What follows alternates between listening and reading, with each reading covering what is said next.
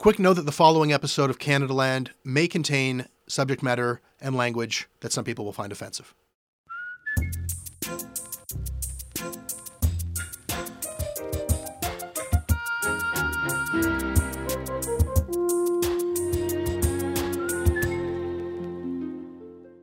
You may remember this heartbreaker of a story.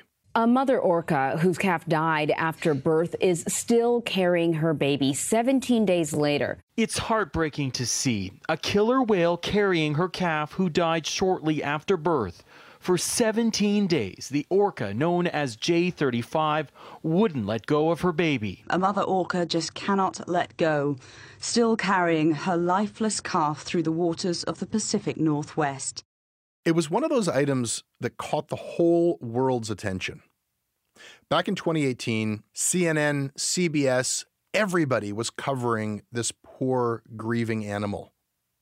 It was a break from Trump, a break from politics, a story that everybody seemed to relate to. I know you're not supposed to apply sort of human characteristics to animals, but watching this mother orca uh, to me express a very human emotion, this sort of outpouring of grief. You understand where she's coming from.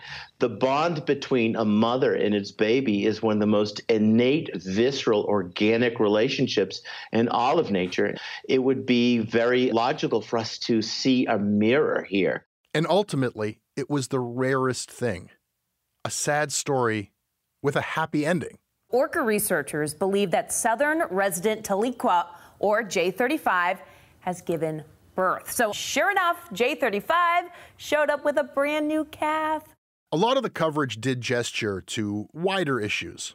The fact that J35 is a southern resident killer whale, which is a population of orca highly endangered, with, at the time, only 75 remaining members. That's now down to 73, by the way. So, there were a few sound bites about how human intervention into the environment was to blame, but hardly any of those stories, especially those that were reported internationally, hardly any of them connected that story about the grieving mother orca to this, another story, a Canadian story about the orca's environment that had broken just a few weeks earlier. The federal government has reached an agreement with Kinder Morgan to purchase the existing Trans Mountain pipeline. The Trans Mountain expansion project is of vital interest to Canada and to Canadians. Our government's position is clear it must be built, and it will be built. Another thing that you would have trouble finding in any of those stories, those compassionate stories about the orca, was the slightest mention of the Tsleil-Waututh Coast Salish Nation. And why would you? I mean, there's a way that the media handles stories about animals. You know, like it's one thing, it's comfortable and familiar for CNN anchors to show their human sides over footage of a grieving mama orca. But it's a lot more difficult and unfamiliar for them, or for me, really, to report on a far more involved relationship between humans and animals. The Tsleil-Waututh claim spiritual, cultural, and physical connections to the orcas, which go back to their creation stories. These stories are not regarded as fables, the allyship that these stories describe between killer whales and people, the pact that they tell of, that's considered a binding contract today. And there is little separation seen between the plight of these animals for survival and the same struggle for the tsleil Like I said, these are not concepts that fit neatly into our standard media story formats. So, what we bring you today is not a standard news story we sent reporter Brandi Morin to the unceded Coast Salish territory on North Vancouver. Wait for it.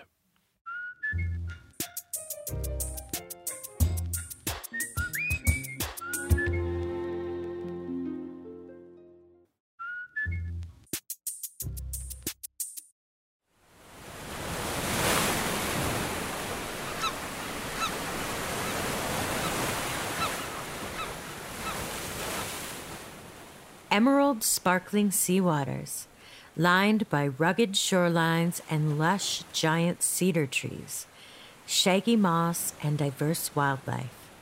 It's been called the Amazon of the deep. the Coast Salish Sea. Its beauty draws the rich and famous and visitors from around the world. Here, on a small tract of land in what is now known as North Vancouver, the Tsleil-Waututh, meaning people of the inlet, are on the front lines of an epic battle to protect this magical biosphere.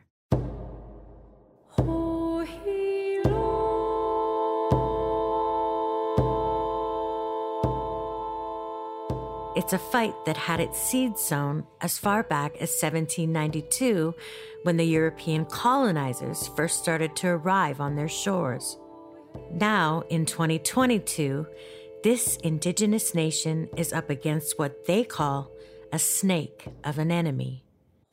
It's a fight waged not only by the Tsleil-Waututh people, but also by their ancient comrades, the wolves of the sea.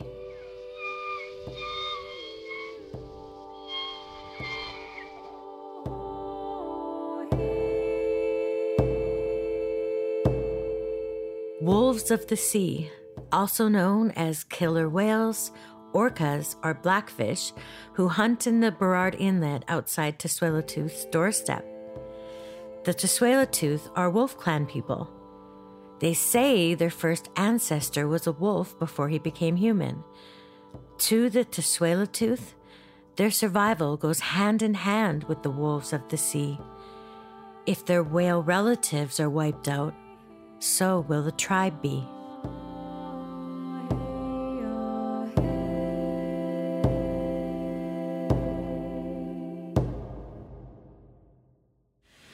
Today, there's a really bad sickness overtaking the world, it seems like, and that's greed. It's a sickness. Greed is a sickness. If it's making money, it doesn't matter who or what dies. It could be the fish, it could be the orcas, it could be bear. The earth is not a commodity. It's not something to make money off. We should live in harmony and be stewards of the land, not, not use it for money. What are you doing? Tell them, uh-uh. say hello. This is Brandi Moore. Hi, Hello. how are you? Good to meet you.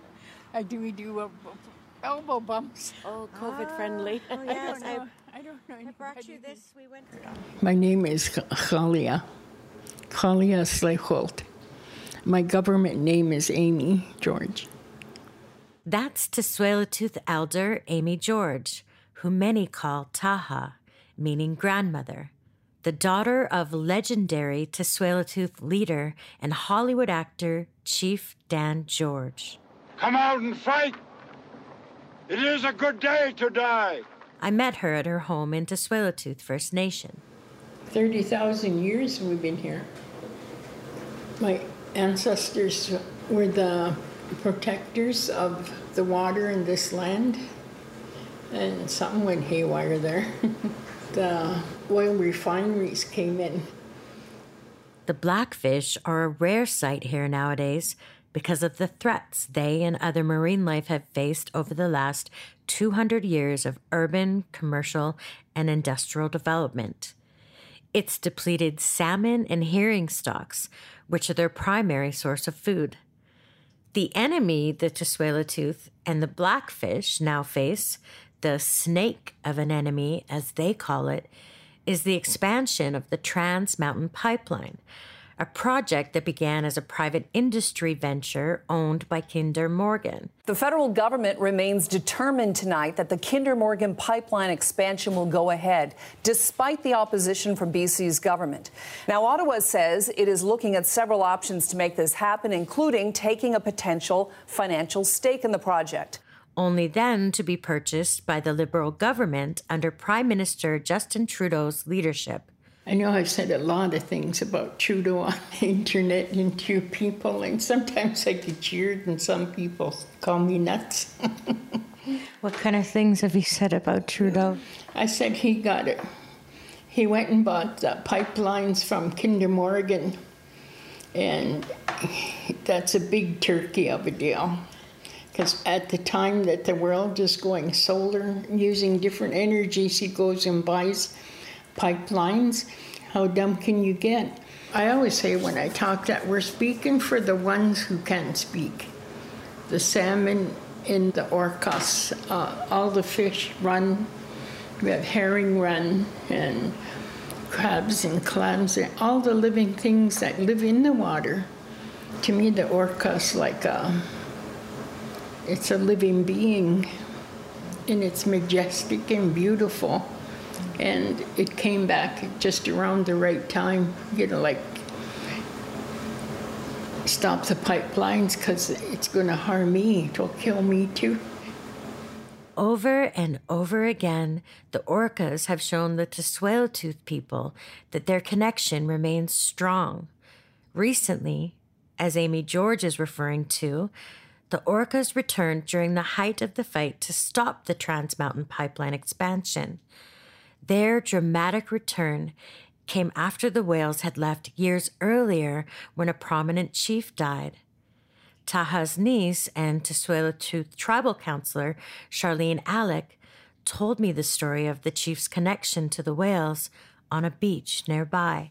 Tsleil-Waututh people had that ability to have conversations with the marine life, and it is well known within Tsleil-Waututh history that we did have that ability, and there was a grandfather of ours that had conversations with the marine life. Whereas much so as he can go up to the water and tap it, and the blackfish would come. And he would ask them for safe passage if we were you know, traveling up the Salish Sea or, you know, down to our relatives, he would ask for that guidance.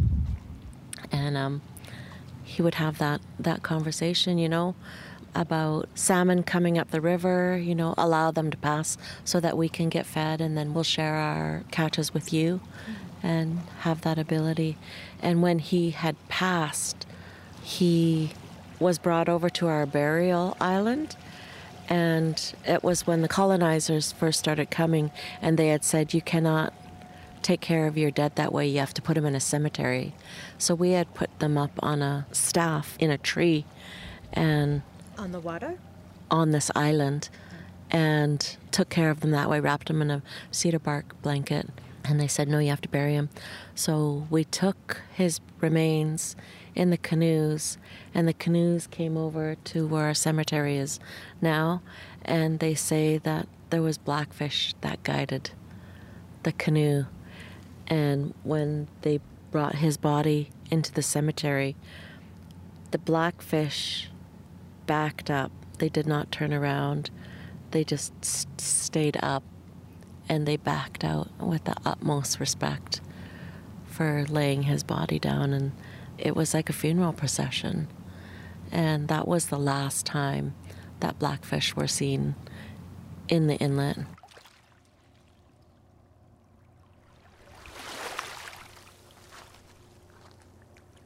It's gorgeous here. And it's mostly peaceful, except for the sounds of industry nearby.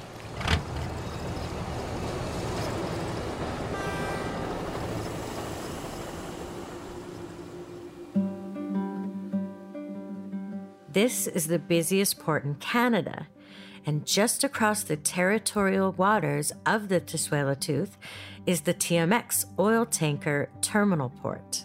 We've got a coal port, we've got Shell, Chevron refinery, we've got Trans Mountain, we've got a chemical plant, BC Hydro Powerhouse Resource. All of this industry that's just inundating the inlet. To the Tsleil-Waututh, it is a sacred legal obligation to protect, defend, and steward the water, land, air, and resources of their territory. And their territories are intertwined with who they are physically, culturally, and spiritually. They are of the water. Their creation story tells of the first grandmother who was made out of the sand of the bottom of the sea and the reciprocal relationship they have with Mother Earth, including their revered ancient relatives, the wolves of the sea. there are earmarks in our history where we have taken care of destruction to our people, and that being the two headed serpent.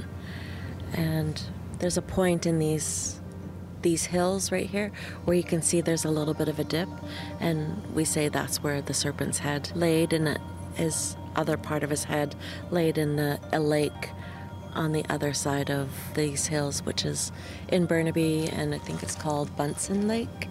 And um, the other part you could see there's um, no growth and there's a line in the hills and we say that's where the other part of the body was because wherever it touched there was no life it crossed the inlet so much so where salmon weren't coming in. So there was a time where we started to perish and we started to notice that we needed to be in and out and to access the rivers and to be able to feed ourselves. We were dying of um, starvation we were perishing really because of the serpent. But um, I don't know if it was in its protection, thinking that it was protecting us. But um, we had to deal with it, and there was a story of one of our young warriors who was again praying at the shore of the inlet and asking for guidance and ways to protect our people. And just like that, a seal came up almost onto shore, grabbed the young man, and brought him. And what I believe and what I tell my children is they went through a spirit tunnel and trained him and taught him ways to look after the serpent. So he came back. The village had grieved him because he had gone and they thought, you know, he was taken by the water spirit. And he came back a year later. And so they knew it was a medicine, they knew it was an omen of something coming to the village.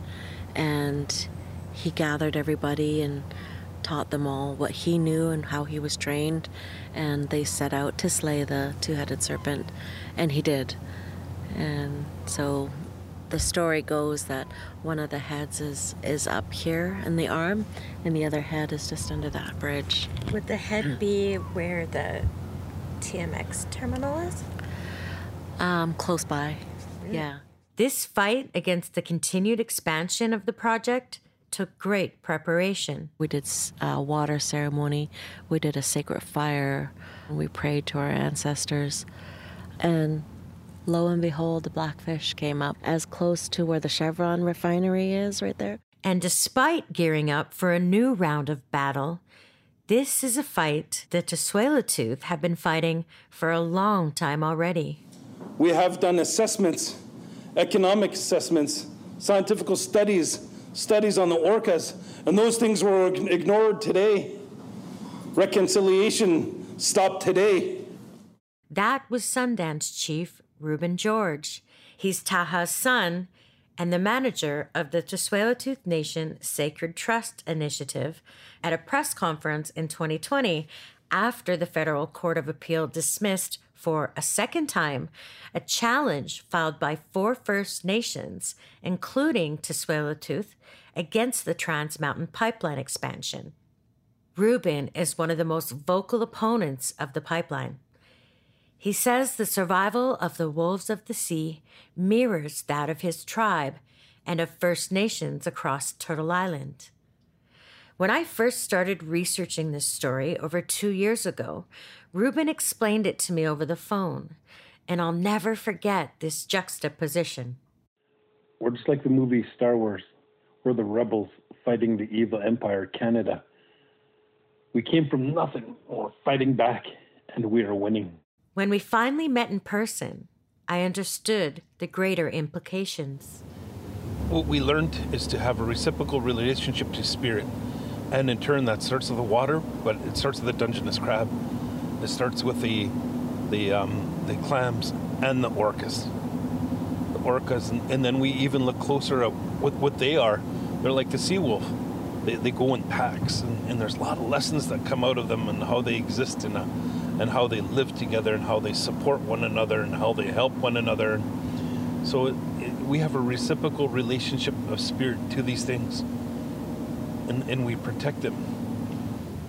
It was 2018 when the Liberal government bought the pipeline for $4.5 billion, bailing out its former owners, Kinder Morgan. And so when the federal government's letting this happen, letting this happen for the best interests of Canada, of course they're going to make a decision to to kill those whales. Fierce opposition from environmentalists, indigenous groups, and the BC government caused economic uncertainty for the Texas based company, which was ultimately enough for them to announce they were backing out of the project. Which was when the federal government stepped in to purchase the project and take the liability off the company's books.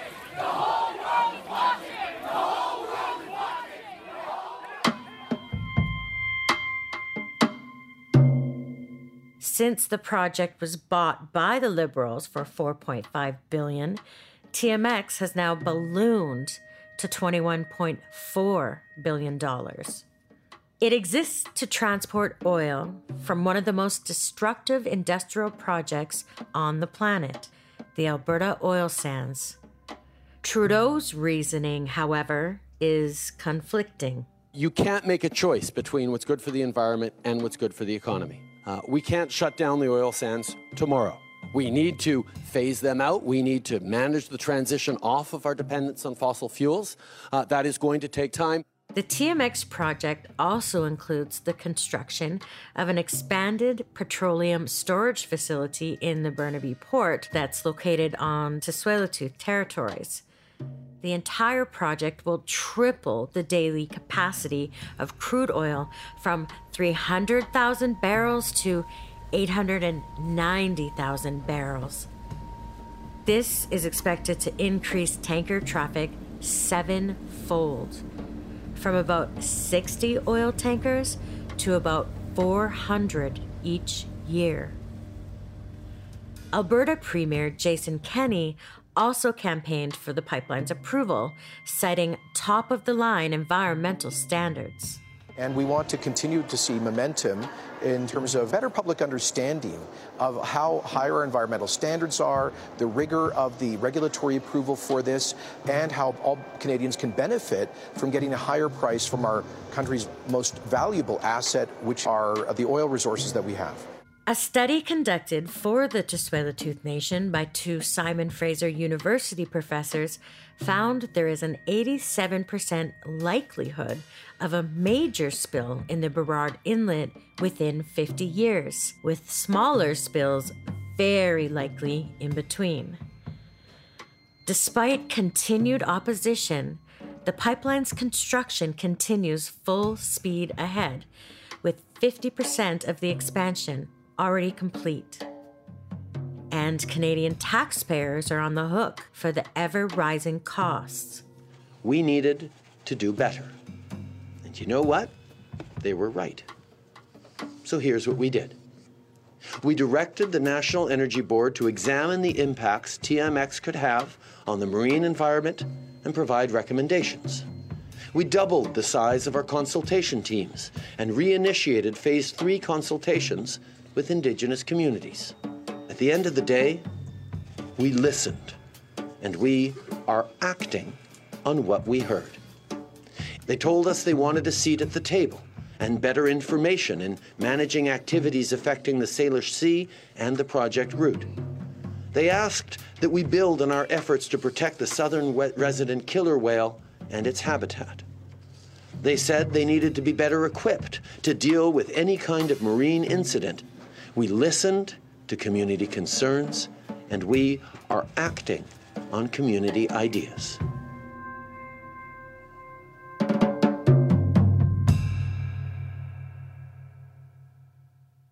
But Reuben challenges the assertion that his community was listened to. As the Federal Court of Appeal, and we showed evidence that the, the tanker traffic is going to kill off the resident orca whales. And they simply said, yeah, you're right but we're still going to side with the best interest of Canada. Trudeau has also said Canada will invest 100% of TMX profits into renewable energy projects. He probably won't be able to live up to that promise because the pipeline is likely to be back on the market again soon. The feds have said from day one they don't want to own the pipeline long term and plan to launch a divestment process after the expansion project has been, quote, de risked, unquote.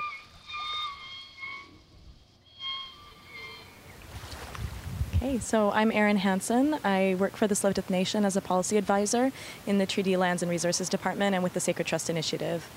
I'm a settler Canadian. Our mandate is to assert and protect Tsleil-Waututh's Aboriginal rights, title, and interests throughout the territory off reserve. I work with an amazing team. We have biologists on staff, cultural knowledge keepers, archaeologists, referrals analysts who deal with all the incoming consultation requests um, natural resource planners. We have quite an amazing team that's very multidisciplinary. And just as Charlene said earlier, Erin also recalled the powerful connection the Blackfish have to this area and this community. Just as they knew when to leave, they knew when it was time to come back. What I've learned from Tsleil-Waututh people is how the whales show up at important times and they come at times often to deliver a message. And so this isn't some distant mythical past. When we were engaged in the consultation process with the federal government in 2019, this was after we had won our court case in 2018 that said that consultation was inadequate. So the federal government said, okay, we're going to come back and consult again. And so we had a whales day. We had one day to talk about the whales, to explain our concerns, to talk about ways that maybe these issues could be addressed. And I remember waking up that morning and feeling so heavy because it just seemed absurd to me. The, the magnitude of this risk to the whales, that the National Energy Board themselves said, you know, this project has the potential to wipe these whales out. And we're supposed to have like six hours sitting across a table with some folks and just be able to deal with this within that little amount of time and this little like their lives are on the line yeah. their survival. Yeah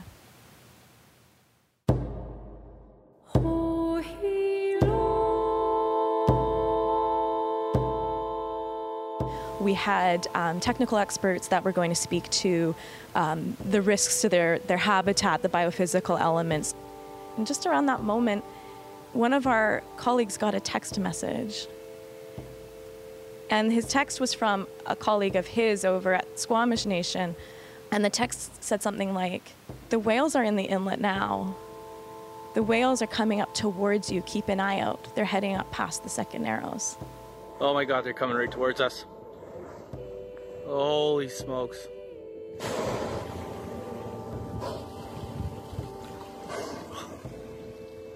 And one of the folks across the table from us from Ottawa said, How am I supposed to convey this to my colleagues in Ottawa?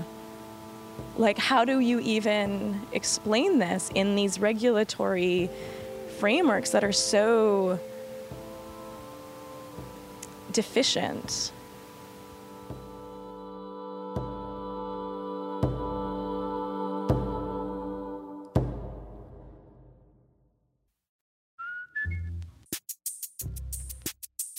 The Tsleil-Waututh took it as a sign.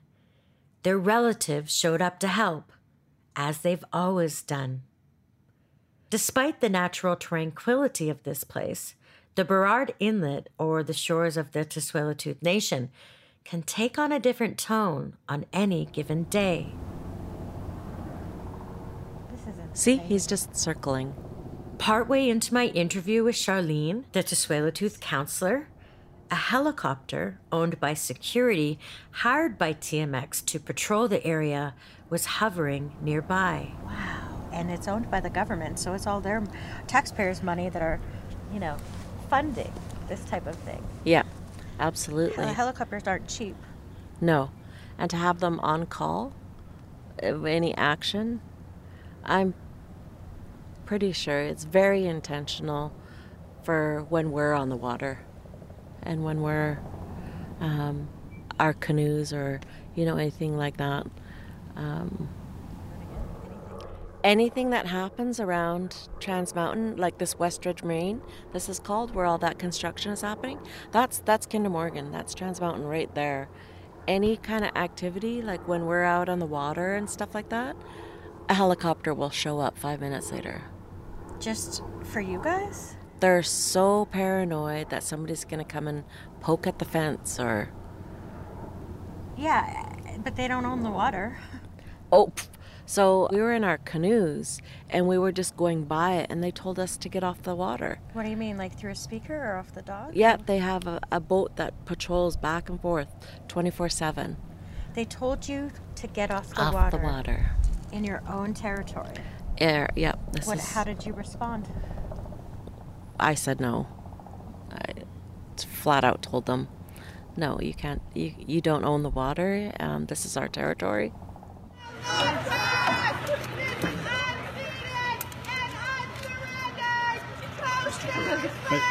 You have no jurisdiction! When all you camera guys are gone, the RCMP are going to be roughing up the next round. You know, we, the people are learning the truth about these ways. The people are learning the truth. And once they learn the truth, they're going to stand up. We're standing up right now. That's Cedar George Parker, Charlene's nephew and Reuben's son, who's dedicating his life to stopping the pipeline. Yes, everyone is pretty much related in Indian country.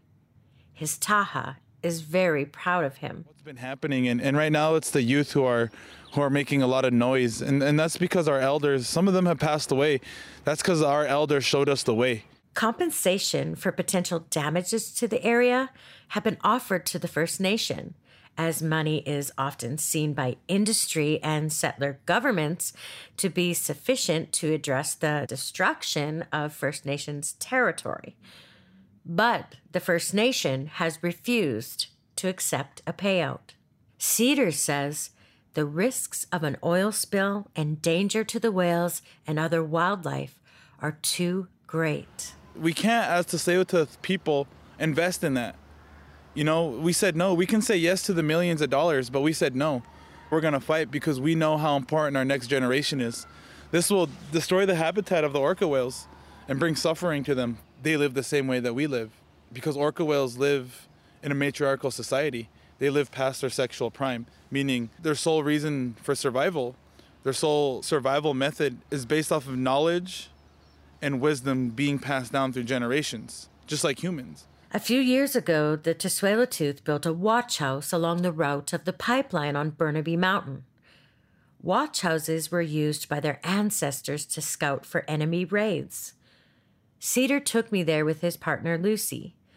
The small wooden watch house sits meters from one of the gated TMX tanker terminals, which is being expanded. We have ceremony here and trainings and teachings and political education, uh, new ideologies of living with the land, environmentalism, um, renewable energy. We want this to be a forefront of these ideas that can secure our future. This kind of reminds me of the seventh fire prophecy and everybody coming together at this time. Yeah, it is part of the prophecies. You know, it's it's it's all of our people coming together around the world, bringing our gifts, bringing our knowledge and wisdom. And when we put up camp here, you know, it's going to be an indigenous renaissance. Our people are coming out of the dark into the light. Our people are coming out of a 500 year suffering, a 500 year Sundance, and and when we come out of those suffering, we come out stronger. We turn trauma into love. We find hope in disparity, and we find learning in these hard times, and and we're coming out. You said, like, it's life or death. You're willing to put your literal body on the line, and it's indigenous bodies all around the world that are on the line against these projects. Is that just something that's natural as an indigenous man? An if we could woman? if i could put my body on the line so the next generation can have a future i'll gladly do it I'll, and, and, and if i do it's a victory if the next generation can live you know we're borrowing their time the ones who are not here it's, it's their time they're going to inherit the world and so it's up to us to create that safety to create that world for them where they have clean air and fresh water where they can live in well-being without fear of the future And that's why we're standing up to the oppression brought on by the Trudeau government. We're standing up to this oppression. We're standing up to it. We're saying no more. We're saying no more as a people. Uh, yeah, we will put our lives on the line. 100%. I'm not afraid to die. So far, some 200 arrests have been made of land defenders defying a BC Supreme Court injunction to stop people from obstructing work at the TMX site in Burnaby. Just three weeks ago, Tsleil-Waututh land and water protector Will George was sentenced to 28 days in jail. The sentence came after he was charged with breach of the injunction last year near the watch house while the TMX project was temporarily suspended. He had never been arrested before. And while others have been arrested, including his own Taha, Amy George, Will is the first Tsleil-Waututh Nation member to be convicted for resisting the TMX pipeline while on his own ancestral, unceded land. He has since appealed and was let out on bail. Opposition to the pipeline is strong. It's not just Indigenous people who are getting arrested, seniors, young people, basically people from all walks of life have participated in mass protests here. The climate change crisis is fueling the resolve to stop the TMX expansion. Last summer, a severe heat wave killed hundreds of people in BC, as well as billions of clams, mussels, and barnacles into Tsleil-Waututh territories. Reuben shows me what that looks like now. Look at this. Was it one? I think one billion of these died last year. Where? The the mussels, the clams here in the Salish Sea. The heat wave. One billion. What was that like for your people? Devastating. You could see some came back, but you could see some of them. Were, oh, these all came back. See this one? That's a bigger, tough one. But that's hollow. Look at hollow, hollow. All these died. See? They came back good, but it's going to get hotter this year, so Uh, maybe. But like I said, it's not the new norm. It's going to get worse. A study commissioned by the city of Vancouver estimated the global carbon emissions stemming from the Trans Mountain and tanker expansion to be 71 million tons of CO2 annually. That would be like adding emissions from nearly 16 million active passenger vehicles for one year.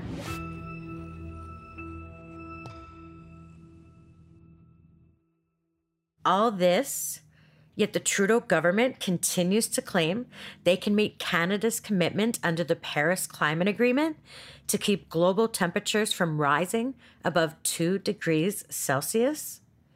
And the resistance to this project, well, it's safe to say that the Tsleil-Waututh understand just how much power they have. Yeah, um, so my name is Lucy Everett. Um, I am mixed white settler, British, Scottish, Mennonite, and Red River Metis as well through my paternal grandmother, so Treaty 1 territory. Um, but I grew up on unceded Coast Salish land. Lucy is a staunch opponent to the TMX and was recently arrested for demonstrating near the project in an inflatable T Rex costume. A video posted to TikTok shows her and a friend, also in a T Rex suit, stopping drivers on the road. So, uh, Purple T Rex, what are you doing later? Oh, hockey game? You tried to take our planet. Yeah, yeah, you tried to destroy our social infrastructure. You try to cut down the trees. Da, da, da, da. Try to raise the planet by four degrees. Do we have it? No. Will we take it? No. Where are the T-Rex? Go, go, go, go, go. They then scaled a fence and climbed into the construction site where they played badminton until the police showed up. But that wasn't what got Lucy interested in the project in the first place. She studied it for her honors thesis in her undergrad at McGill University. The question that I looked at was what is the financial risk that is caused by indigenous resistance to fossil fuel infrastructure? And how is that being accounted for in the balance sheets of resource extraction companies? And I used Trans Mountain as my case study to look at that. And in short they're not telling investors about those risks in their balance sheets. And so what I found looking at Trans Mountain although it can be applied beyond the Trans Mountain case is that they have just completely omitted the liability that stems from the fact that they don't have the title to the land that they're extracting wealth from. In an email, I asked the federal government, aka the owners of the TMX pipeline expansion project, about the violation of Indigenous rights and the possibility of the orcas going extinct. This was their response. Hi, Brandi. Southern resident killer whales are at risk from any increase in key threats, including lack of prey, Chinook salmon, ocean pollution, human activities in their habitat, such as shipping, and lack of critical habitat. The Government of Canada has acknowledged these threats and prepared an action plan and recovery strategy for SRKW. The Government of Canada is implementing research programs and initiatives against the recovery strategy, such as the Ocean Protection Plan and the Whales Initiative, that involve industry, Indigenous communities, and waterway users, because it is apparent multi party collaboration is the only means to educate others and mitigate key threats. Trans Mountain acknowledges that we have a responsibility to manage impacts that could be introduced by the expansion project, which is why we have a number of conditions to develop, including the Marine Mammal Protection Program. This involves actions we can take as a responsible terminal operator, as well as initiatives we can participate in or support that influence the performance of the shipping sector as a whole. Trans Mountain has been engaging with Indigenous communities about marine mammal protection for many years, and we will continue to do so. To integrate traditional ecological knowledge into our program, we welcome any opportunity to engage with tsleil and other First Nations who would like to know more about our efforts in this area. That statement about engaging and learning might give the impression that First Nations have reached some kind of agreement or consensus with the government on this. They haven't. The orcas themselves have given warning signs about the fragility and perils that industry brings. In summer 2018, the world was heartbroken to witness a 20 year old mother killer whale named Tahlequah carry around her dead calf for over two weeks. But not long after, the, um, the, the baby orca died and they carried it and showed the world that, you know, this is happening, that, that they're dying off, that, that I'm showing you, like, this is my baby and, and and this is what the world's doing to us. And, and it carried it for 17 days. Reuben drove me south of the medicine line to Washington State to visit his allies at the Lummi Nation. About 20% of the TMX pipeline will cross through Lummi territory. I met Jewell James there, a respected elder and Indigenous rights leader. Well, you know, the, up and down the whole West Coast, we're going through the same thing. You know, it doesn't matter who we are, which nation we are. We're either battling to protect the sea or the ocean or the rivers and all life that's connected to them. He's also a wood carver. He made a striking painted totem to bring awareness to the crisis the orcas are facing. The mother orca carries a dead baby calf. There's a bright red scar on the baby.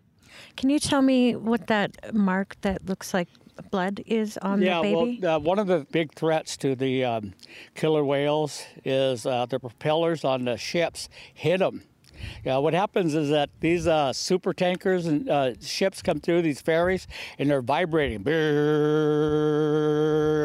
and it disrupts the uh, whale's ability to uh, communicate, warn each other, and think. Okay, imagine yourself. You know, you might have gone to a concert where it's just blasting and people are screaming, you know, and so it totally disrupts your ability to be self-aware. And as a consequence, uh, the whales get hit by the props, And so we kind of pay attention to what happens to uh, what's going on with the wood. And when we're carving this whale, that spot could not be cleared. And I said, "Oh, wow! It must have a reason." So it, it's to reflect that that part of the danger to the whales, that the uh, traffic, human traffic, is hitting them and killing them. Lummi Nation members see the blackfish as connected with them too. Even before the pipeline fight, their fates echoed one another. They are working still to get one of their own returned to her ancestral territories. An orca named Lolita was captured not far from here in 1972 and then forced to perform in marine shows in the southern U.S. Here's Lummi tribal member Freddie Lane. So, what we did was we went back and we asked the aquarium that we want our whale back. They were taken from here? They were taken from Penn Cove south of here, and they didn't have the permission of the first people. So they've been uh, incarcerated in their sea prisons, and uh, we just want them to come home and be free uh, from performing. And the corporations make millions and millions and millions of dollars. So that's our big fight uh, right now. We actually went down to the aquarium and we gave Lolita her Indian name. Uh, it's Scally Chuktanat. She's named after the village that was there in Penn Cove. And, She's still alive? and she's still alive. She's about 54 years. She's about the same age as me. She was taken when she was four years old. Yeah. And it's almost the same as taking indigenous children to Yeah. residential schools and taking them. I, I'm I I went to boarding school. I went to I graduated from Chemawa Indian School in Salem, Oregon. My late father Vernon graduated from there in 1950, and uh, yeah, it's uh, it's the same. That Quahalmachtin deserves to be back home with her people. So it's like having one of our own incarcerated.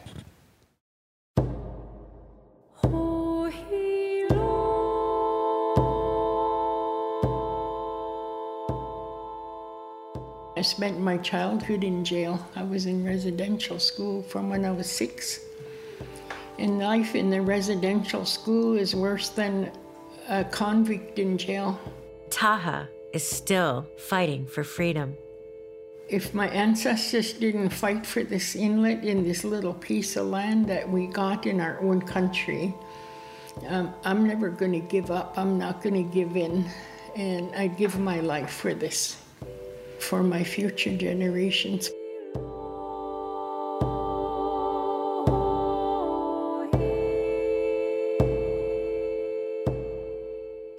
We are going to get the pipeline built.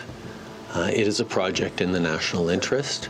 Uh, it means uh, thousands of good jobs uh, in Alberta, some in BC, uh, but it also means we are able to move forward on historic oceans protection and on a national plan to reduce our climate emissions and reach our uh, Paris targets. These are things that go together, and we are absolutely committed to them. The measures we will be taking in the coming weeks are focused on ensuring that this pipeline gets built. Tsleil-Waututh isn't anti development, but Tsleil-Waututh is pro sustainable development. And so the Trans Mountain Expansion Project just simply did not meet our requirements.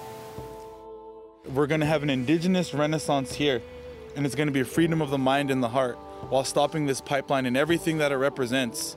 All of the oppression it represents on the land, on the people. You know, Canada is a system built upon denial of another people's land. And we're going to take back who we are. And just like the Thunderbird of old, we're going to rise out of the sea. We're rising right now.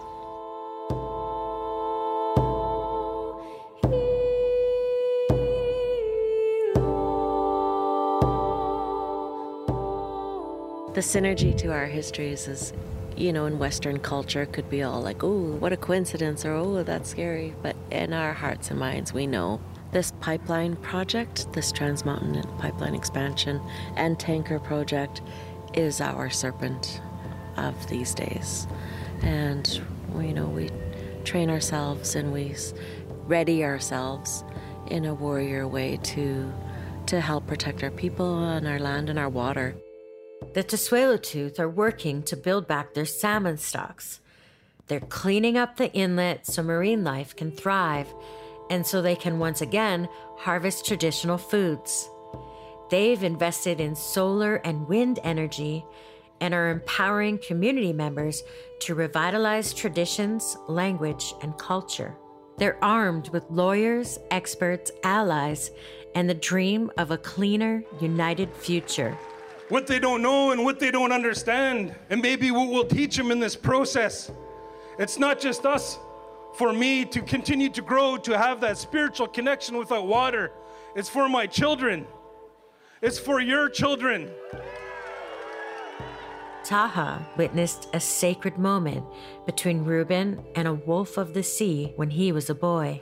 We were at Stanley Park once, and he went and he leaned on the fence like this, and he was looking, and the, the orca come right towards him, and it was staring right at him. Then it started bouncing like this, and they just stayed like that. I had to go sit down because I was waiting and waiting. I thought, wonder how long they're going to communicate. I was just overjoyed when they said there's orcas coming in, which means they're coming back. My son, um, his spirit is the orca. And at the hardest times of our life, those spirit of the orca, the, the spirit of the water, helped us out of that colonization of those residential schools. Helped us out and was a crutch. It was a crutch that picked us up when we needed it, when we were lost as a community.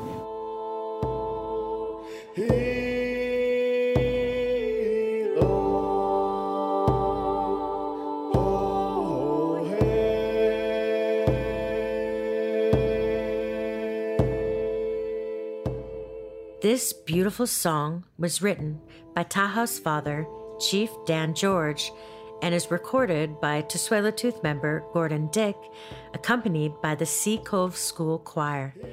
Hi hi for allowing us to incorporate it.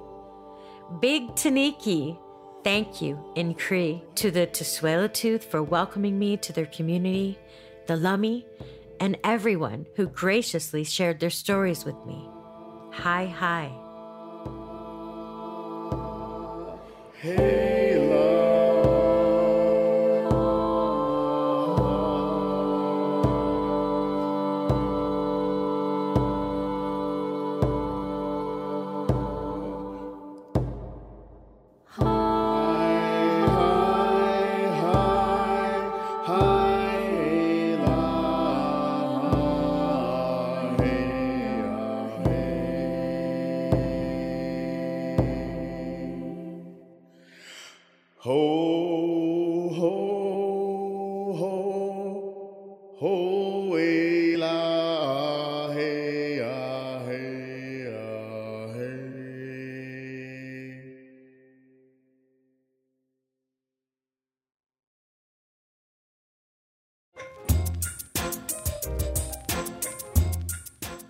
That is your CANADALAND podcast. You can email me at jesse at canadaland.com. I read everything that you send. We're on Twitter at Canadaland. Our website is canadaland.com. Our sister show Commons just delivered uh, the best episode of this incredible season they're doing on the war in Afghanistan. Go have a listen now. Today's episode was reported by journalist Brandi Morin from the unceded territories of the Coast Salish peoples. Tristan Capacchione is our audio editor and technical producer. Our senior producer is Sarah Lawrynuik. Kieran Oudshoorn is our managing editor. Thank you to Gordon Dick of Tsleil-Waututh Nation for the use of his music, Coast Salish Anthem, in this episode. Our theme music is by Socalled. Syndication is handled by CFUV 101.9 FM in Victoria. Visit them online at cfuv.ca.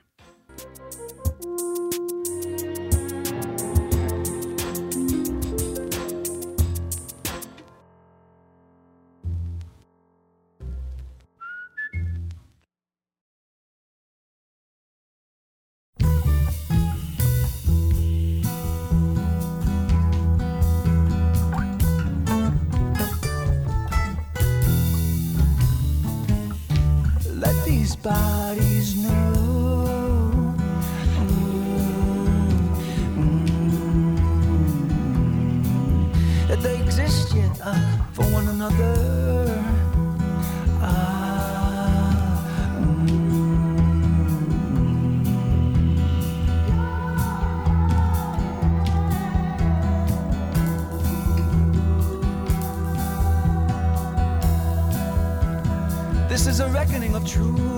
a smooth redemption.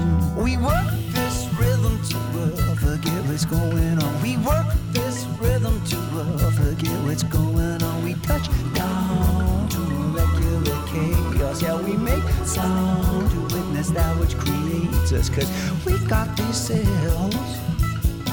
Yes, we got these cells stimulated in culture. Ancestral cells working at multidimensional culture. Now let these bodies know.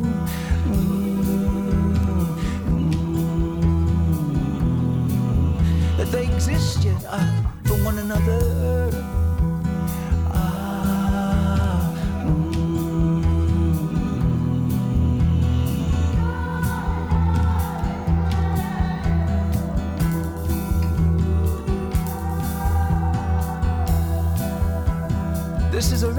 Truth and perception, a smooth redemption. We work this rhythm to forget what's going on. We work this rhythm to forget what's going on. We touch down to molecular chaos. Yeah, we make sound to witness that which creates us. Cause we got these tales. Yes, we got these tales. A cultural sculpture. Ancestors wail their mantra.